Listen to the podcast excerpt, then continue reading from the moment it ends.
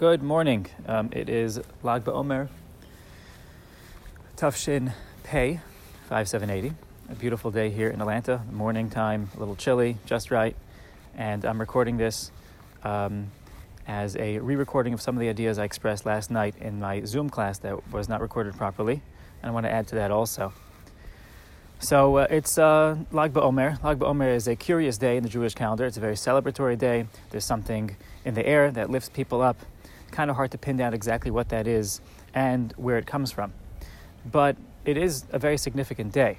In Israel, the common greeting uh, that's here on the radio and that people exchange interpersonally is Lag Sameach instead of Chag Sameach, but with a Lamed, Lag Sameach. And that's always said with like a half smile. And that greeting itself speaks to the curious nature of the day.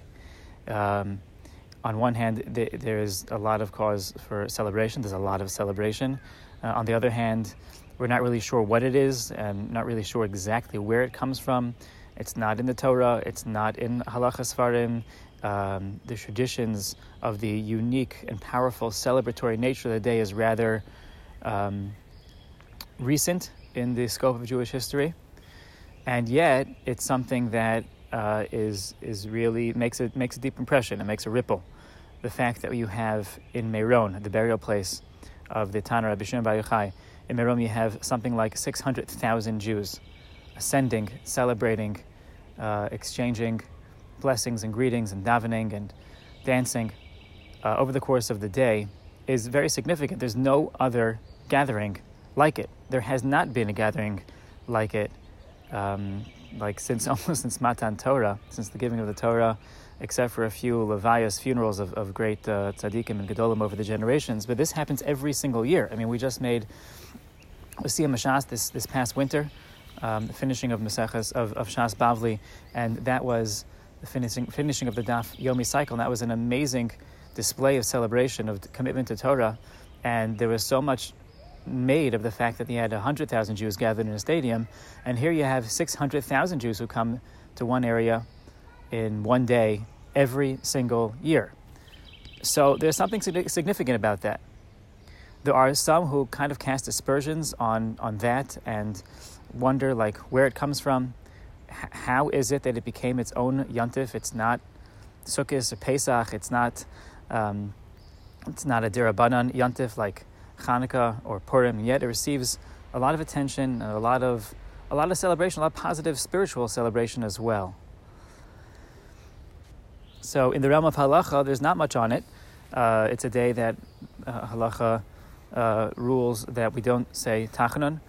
Um, it's a day when tradition has it that the the deaths of Rabbi Akiva's students, who we mourn during this time period, the many students that perished between Pesach and Shavuos, according to many traditions, they stopped dying on this day, on, on Lag BaOmer. Either they stopped completely or there was a, a temporary pause. So we can understand that would change the mourning nature to a less negative uh, uh, feeling of the day, but that's not the reason, doesn't really explain why the celebration. The celebration is really, uh, I guess, it, it, stems back to um, to the idea that this was the day on which Rabbi Shimon Bar Yochai passed away, and even though usually the day of somebody's passing is uh, is one that is marked by mourning, in this case it's quite the opposite. It kind of takes us out of the mourning period, and that's because uh, on that day Rabbi Shimon Bar Yochai tradition has it uh, revealed much of his esoteric wisdom.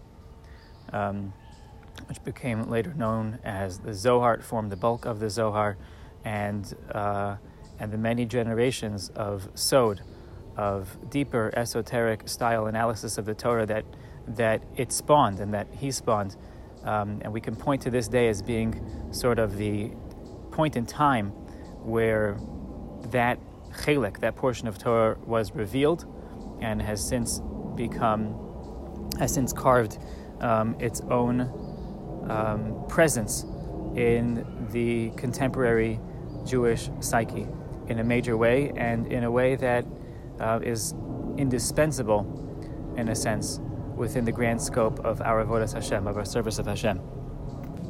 The connection, most specifically, between Rabbi Shimon Bar Yochai, Lag BaOmer, Meron. Uh, there's a lot to talk about in the history and how that developed. But what I'd like to do here in our short time together um, is to mention two aspects of the life accomplishment, um, things we know about Rabbi Shimon Bar Yochai that perhaps we, Lifi Arkeno, on our level, can access and can learn from.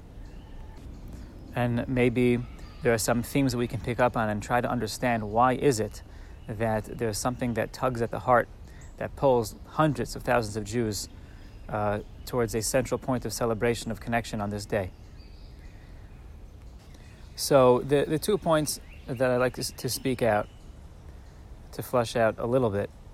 Number one is the, the idea that's represented by Rishon Bar Yochai that the bigger one becomes, the lower one is able to see.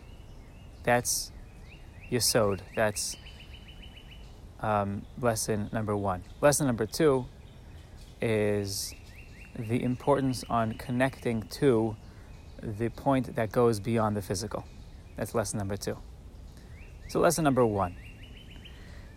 Um, Rabbi Shimon Bar Yochai made a extremely bold and unusual statement. In the Gemara in Sukkah, Daf Mem Hey Amud Beis 45b, Rabbi Shimon Bar Yochai said, Yachol ani leftor es kol ha'olam min hadin miyom shenivresi ad ata. I'm, I'm not reading that, that's from memory, I might be a couple words off, but what it means is he says, I, I Rabbi Shimon Bar Yochai, I am able to exempt the whole world from, from judgment, from suffering judgment, from the day that I was created until now, till I made this statement. That's a very bold statement, even for a Tana, uh, even for a Talmudic sage whose ways we can't really understand. And even as I speak about him in this short class, um, just everything comes with a disclaimer that these people were, for us, not really people, they're almost angelic. And our analysis of them and their personalities and their styles is constrained by the limited nature of our minds and our hearts and our souls and really doesn't represent who they were at all. This goes for any time we speak about sages on this on this level. But with that disclaimer in mind, Rabbi Shimon made a very, very bold statement. Where does that statement come from? How, how could he mean that? What, what does that mean? So I'd like to approach an answer to this by referencing one of the most famous stories about Rabbi Shimon Bar Yochai. Uh, it's in the Gemara in Shabbos on Daf Lamed Gimel, actually 33, like Lag Ba'omer. So Lag in Shabbos uh, recounts the following story in which Rabbi Shimon Bar Yochai was having a conversation with two other, two other sages. Um, I believe it was Rabbi Yehuda and Rabbi Yossi. And they were talking about the Roman government and um, what the appeal of the Roman government is and if they're good or if they're not good. Rabbi Yehuda said that they're wonderful, they build bridges, they help uh, you know, society function in that sense. They have, you know, they, they're able to maintain infrastructure for us to function. Rabbi Yossi didn't say anything, and Rabbi Shimon said, it's not true. Everything that they do is only for themselves. There's nothing good, there's no kernel of good in, in this government. And somebody was there, he informed upon Rabbi Shimon for his words, and Rabbi Shimon became persona non grata, and worse, he became public enemy number one, and his son number two. Uh, and the Roman government was out for his life. So the story goes that he and uh, his son Rabbi Lazar went to go hide in the beis medrash. They were learning Torah. Rabbi Shimon's wife would come and, and, and uh, bring them food and help them survive. After a short time, he realized that it's not a sustainable situation. She, they might get found out. So they ran and hid in a, in a cave. Um, when they got to the cave, there was a carob tree and a spring of water that miraculously appeared in order to uh, feed them. I don't know that that really fit with the FDA's food pyramid, but somehow it worked. And they, they were in the cave. They learned Torah with each other. It says that they, um, they wanted to spare their clothing, so they, they uh, dug in the sand, buried themselves into, up into their necks so they would be concealed, and they would talk to each other and they would learn Torah. At the time, Torah wasn't written down. It was Torah Shabbal Peh. It was Torah on the tongue. Uh, it was written on the Luach Libum, on the tablets of their heart. It was something that was pulsating through their veins and didn't need to be written down. And they would learn Torah together, buried up until their necks in sand. They would come out to uh, to pray to daven. They would put on their clothing. They would save their clothing clothing for davening, and then they would take the, their clothing off to try to spare the clothing and go back to their holy work. Um, it says that uh, the Gemara goes on and says that they left the cave after 12 years. Eliyahu Navi came by and informed them that the uh, death warrant was, was up, the decree had been annulled, and he was able to come out. So they, Rabbi Shimon and his son, Rabbi Lazar, came out of the cave, and anywhere that they saw, they looked around, they saw people engaged in physical labor, physical things, and and uh, so to speak, meaning not that we can really understand this, but they couldn't take it. Everywhere that they looked, the Gemara says uh, they would they would burn up, literally burn up the, the, physical things around them. They would see people doing physical things, and they would gaze at them. Rabbi Shimon would gaze gaze at the person, and, and would turn into a Gemara says a pile of, of bones, I believe. And a voice came out and said, "You, you, you know, you came out, you, you came out of, of your cave in order to You came to destroy my world. Go back in." So Rabbi Shimon and his son realized they had, they had done something wrong, there's something missing. And they went back into the cave. They said that Mishpat, Mishpat Rishon Gehenna, that uh, wicked people suffer in Gehenna for 12 months. We have to go and fix ourselves for 12 months also. So they went back into the cave and studied Torah again. Then they came out a year later, and the world was a different place. They walked around, they saw a Jew who was carrying something Lakavit Shabbos, and even though he wasn't engaged in the, the ultimate activity of avodas Hashem, which, according to Rabbi Shimon Bar Yochai is, is limud Torah, is learning Torah, as he said in the Gemara in, in Brachos and other places. Um, then, uh, uh, even though he wasn't engaged in that, he was doing something positive, and Rabbi Shimon was uh, was very pleased with this. So the question is, what happened? What changed? What changed over the course of that 12 month period that didn't happen in the 12 year period prior? Um, it would be short sighted to say that Rabbi Shimon's um, value in Libana Torah over everything else had, had changed. Uh, for one, that would mean that all the, the statements in the Gemara where Rabbi Shimon uh, supported, promoted the value of Limud Torah above everything else would be only before he went into the cave, uh, which is which is unlikely. But aside from that, it doesn't, doesn't seem to fit with, with the flow of the Gemara. So, what was it? What, what did change? So, I want to digress for one moment to get to something, uh, to get to an esoteric point, which is not, um, which is fitting for the day. Let, let's put it that way, even though we don't really understand it. So, there are several sources, Kabbalistic sources, that point to the relationship between Rabbi Shimon Bar Yochai and, and Moshe Rabbeinu. As a matter of fact, there are those who point out that we call this day Lag BeOmer, 33rd day of the Omer. The way we count, we at Beth Jacob, and many other have the tradition to count, when you count Sefiras Omer, you count it with a Lamed, Lag LeOmer. Um, you know, Hayom, Asara Yamim, Shehem Shavua Echad, Shlosha Yamim, LeOmer. That's how we count. Some count with a Beis, some count with a Lamed, but even those who count with a Lamed, whose uh, Nusach whose um, way of of, uh, of reciting the um, the Omer count, even those who use a Lamed, everyone calls it Lag Omer. So why is that? So an explanation that I heard is that Lag Omer with a Beis instead of a Lamed is Gematria Moshe Rabbeinu. The numerical value is the equivalent of uh, the numerical value of Moshe Rabbeinu. And this hints at the notion that is mentioned in um, Hasidic and Kabbalistic sources that there's this relationship, that there's some sort of spark of the soul of Moshe Rabbeinu that was um, alive, that was uh, transmitted into the embodied by into the being of Rabbi Shimon Bar Yochai. Moshe Rabbeinu was responsible for giving us the Torah, uh, for giving us everything, for being our conduit to understanding what God wants of us in this world.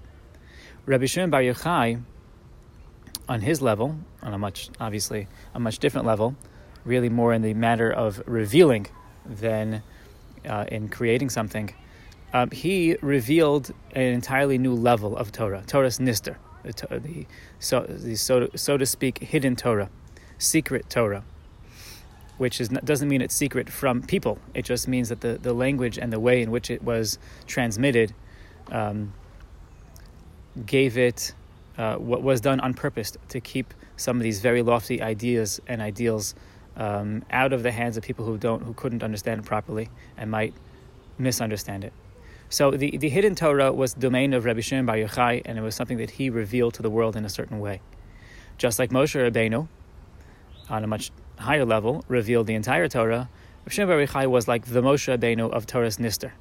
So there's this relationship between Rabbi Shimon Bar Yochai and Moshe Rabbeinu. And similarly, Moshe Rabbeinu, you, there was never a person on this planet who reached a higher level of perfection or connection to God greater than Moshe Rabbeinu. Nobody was connected to her more than Moshe Rabbeinu. And at the same time, nobody had a bigger heart and a bigger um, ayin tov, um, good eye, literally, than Moshe Rabbeinu.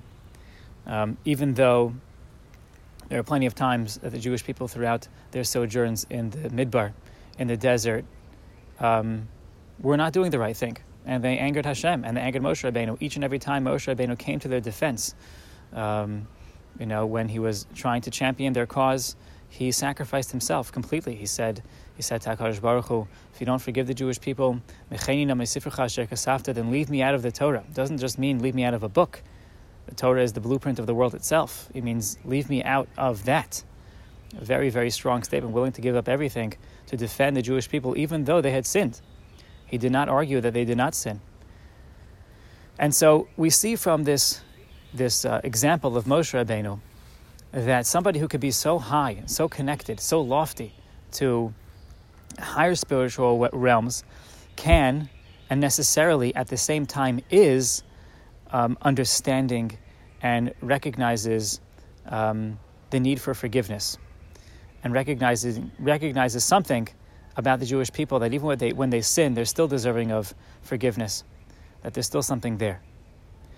So perhaps that's what Rabbi Shimon learned the second time he went into the cave. The first time was the 12 years that took to gain that incredible connection to Torah that then led to his appointment as the generator, uh, the, the, one who was appointed to reveal Toras Nister, the hidden Torah. But there was something missing he said that the Mishpat Rishayim, the time that it takes for a Rasha to correct himself, is 12 months in Gehenna, meaning he was pointing to the fact that there was something that needed correcting about himself. The Maharal expresses many places, all over the place, that the idea of sin is something called heder, something missing, there's something lacking, there's something not right about the world, about a person who sins. Uh, about a sin itself. There's some, that creates kind of a hole in, in the fabric of the spiritual realm. And Rabbi Shimon said a, a, a Rasha, somebody who's wicked, is somebody who has a lack. I have a lack. And just like a Rasha who has a lack needs to go into Gehenna for 12 months to fix himself, I have to go uh, into back into the cave to fix myself. And when he came out, he was on an even higher spiritual level. And as we see from Moshe Rabbeinu, the higher one is in spiritual realms, the lower one can go and still see good and still see positive. There are many examples of this, many stories that I could tell, but um, we've passed the 18 minute mark. I want to get to one more idea for today. So that is lesson number one the lesson that uh, the higher the spiritual realm, the deeper it can penetrate even lower depths, even people who are quote unquote lower, and see the richness and the beauty of each and every Jew. Because after all, as is expressed in the Rambam, Hilchos Gerushin, and many, many, many other sources, at the root of every Jew, there is purity. There's a soul which is connected to God. Even Jews that are far away, they have that inner core, that uh, untouched, pure inner engine of good and of connection to HaKadosh Baruch Hu. And the more spiritual you are, and the higher you are, the more you can see that, and the more precious that is in each and every Jew that one encounters. It doesn't mean that the Torah should be watered down. It doesn't mean that it should be compromised. It doesn't mean that there are other paths other than the, the path of the Torah. What it means is when a person is high enough on the path of the Torah, they could recognize the good in, in things around them, even if the, that good is not the highest of good. So that's number one. And maybe, perhaps, that's one reason why there's this kind of tug at the Jewish soul towards a connection to Rabbi Shimon Bar Yochai and towards the notion that within each and every one of us is this inherent good, is this inherent connection. The second point is the idea um, focusing on the point of connection between the guf and the neshama. So let's start here. In the famous song, Bar Yochai Nimshachta Ashrecha, it's a pismon, it's an old uh, liturgical poem.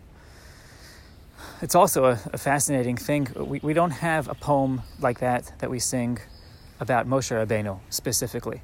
We don't have a poem like that about, about anybody that has uh, created such a central um, uh, place for itself in the Jewish calendar and in the Jewish psyche. And uh, it, it's a beautiful and it has many, many layers of meaning. There's one line where in that poem we say, Nasa Adam Ne'emar Bavurecha. The whole poem is about the gadlus, the greatness of Rishon Bar Yochai. And this is a startling line. Nasa Adam Ne'emar Bavurecha. The statement HaKadosh Baruch Hu made at the beginning of time, Bereishis, when he said, um, at the beginning of creation that we will that, that man will, will be formed. When he formed man and said Nasa Adam, which is written in the plural, which is not our subject right now, uh, but he said, I will make man. Um, that was said for you, for Rabbi Shimon. So that's startling. What, what does that mean? Does it mean that um, billions of people were created from beginning of time and and Hashem, so to speak, didn't get it right until Rabbi Shimon Bar Yochai? That, that can't be. So, so what does it mean? It, it, it seems to mean that there's something about the concept of Adam, the Hebrew word and the reference to a Torah concept, Adam, which is, which is something that Rabbi Shimon Bar Yochai tapped into that we can learn from. That's what it means, Nasa Adam Nemar Bavarecha, that you epitomized the concept of, of Adam. So, what is this concept of, of Adam?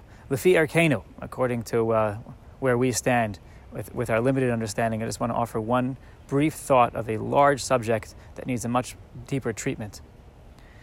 When we, uh, one of the most frequent brachas that we make, this is an idea that I heard once from Rabbi Aaron Lopiansky. One of the most frequent brachos that we make is Asher Yatzar Es Adam Bechachma. After one goes to the bathroom, one makes a beautiful bracha, um, Asher Yatzar, who formed man with wisdom. And the end of that bracha about the creation of man is Rofei Basaru Mafli Lasos.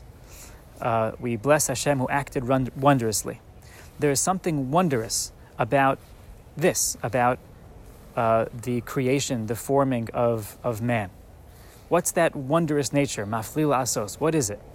Torah, the Torah, the halacha, uh, the primary halacha sefer, uh, cites a peirush, an explanation that uh, you picture like a flask, which is which is uh, full of wind, and it has many different holes in it, and yet somehow the wind is kept in, and uh, that's you know, reference to the fact that a human being is created with many different openings and and uh, and holes and orifices, and and yet uh, everything is functioning properly. The Rama, uh, after the uh, after seeing what the Torah wrote, added, and perhaps the two really flow together. Um, the Ramah said what what it's what's being referred to here is the fact that when Hashem made man he combined two different things that have absolutely no point of connection. There's the guf and there's the neshama. There's the physical being and then there's the neshama, there's the soul.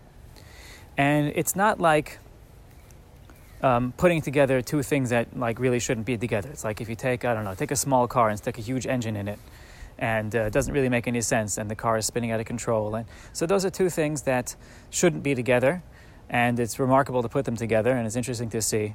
It doesn't really work. This is something very different. The physical and the spiritual have no connection to each other. They operate on completely different realms. Um, not even like trying to operate Windows on a, on a Mac or, or, or vice versa, or a Mac operating system on Windows this is something that it's, it, we even I can't even find words to express how different a guf and a neshama are. Uh, a guf, physical, um, temporal, um, base, driven by instinct, um, connected to nature in a certain sense, versus the neshama, spiritual, uh, within the higher worlds, connected to Hashem. These, these things have nothing to do with each other, and yet somehow HaKadosh Baruch Hu created Adam. And Adam is that being that has both. It, Adam has a guf, and Adam has a neshama. And when a person engages in physical activity in this world, he can utilize one or two, uh, uh, one track or the other. He can utilize his guf track, which he has, or he can utilize his neshama track, which he has. Someone can sit down to a to a hearty meal, and uh, you could see somebody who is sitting there filling up his stomach, and even if he's enjoying the culinary skill at which the food was made, it's still a very uh, low type of activity. Or you can see somebody who is enjoying a Shabbos Seudah, or who is, who is, or who is eating in order to sustain his guf so that his guf can then engage in spiritual activity and he can bring out the life in his neshama. So, a person who's eating can eat for his guf, or that person could also uh, be eating f- for the betterment of, of his neshama. And you have the same action, and yet it can take two totally different. Uh, so you can have the same action, and yet that action can have two totally different um, agendas, two totally different m- meanings. So the concept of Adam is the ability for a, uh, for a person to recognize that he has a guf and that he has a neshama, and to choose to operate neshamadik, to operate in this world with a focus on the neshama, to go beyond the physical realm that he is in. And with this very limited treatment of this subject to, understand Rabbi Shimon Bar Yochai represented this notion that there's something deeper than, than the physical. Naasa Adam Nemar Bavaracha means that Rabbi Shimon Bar Yochai was a symbol of the combination of the guf and the neshama and how the guf can be um, can be given over to the neshama and how the neshama really takes precedence and the guf can be catapulted into a world that is beyond itself. That's the combination of guf and neshama story is told of Rav Naftali MiRopshitz, the Ropshitzer Rav, that he, um, he used to watch his Hasidim dancing on various occasions, and he'd look at their shoes. And he used to say about one of them who was dancing, dancing along, he would say, Those are the feet of a malach, those are the feet of an angel who was dancing. And the next one would pass by, and he'd look at the shoes, and he would say, oh, It's Bal Tashchis on the shoes. He's wasting his shoes. So the first one, and they're both dancing and they're both elated, but the first one was elated with his spiritual elation, was dancing simcha shel mitzvah, ivdu es Hashem b'simcha. The second one was dancing because he was dancing, because it was fun, whatever the reason is. And his shoes could have been better used for something else. So that's kind of how we, how we, the, the challenge we have in this world. So even as we approach this day of Lag Ba'omer, and we have a Lag Sameach, uh, that simcha should come from uh, th- this understanding, should come from shoes that are um, the, the, dancing that we experience in our shoes should be, should be the dancing of a malach and not the dancing of Bal Tashchis. The uh, thing that we are focused on, that we cherish, is the gadlus in Torah that, that, brings, that then brings upon the recognition that the greatness of Torah, number one, brings a person to understanding how precious each and every Jew is, and, and really how precious we are ourselves. And number two, that it is a point in which we are dedicated to rededicate ourselves and think about ways in which we can become more associated with our neshama, recognizing the tremendous opportunity, the mind blowing opportunity that HaKadosh Baruch Hu presented to us when he combined, when he made Adam with this combination of guf and neshama, and charged us with identifying with um, our neshama and continuing in this physical world, but raising up the physical world, including ourselves, to become more and more spiritual. Lag Sameach, have a wonderful Lag BaOmer, and thank you for listening.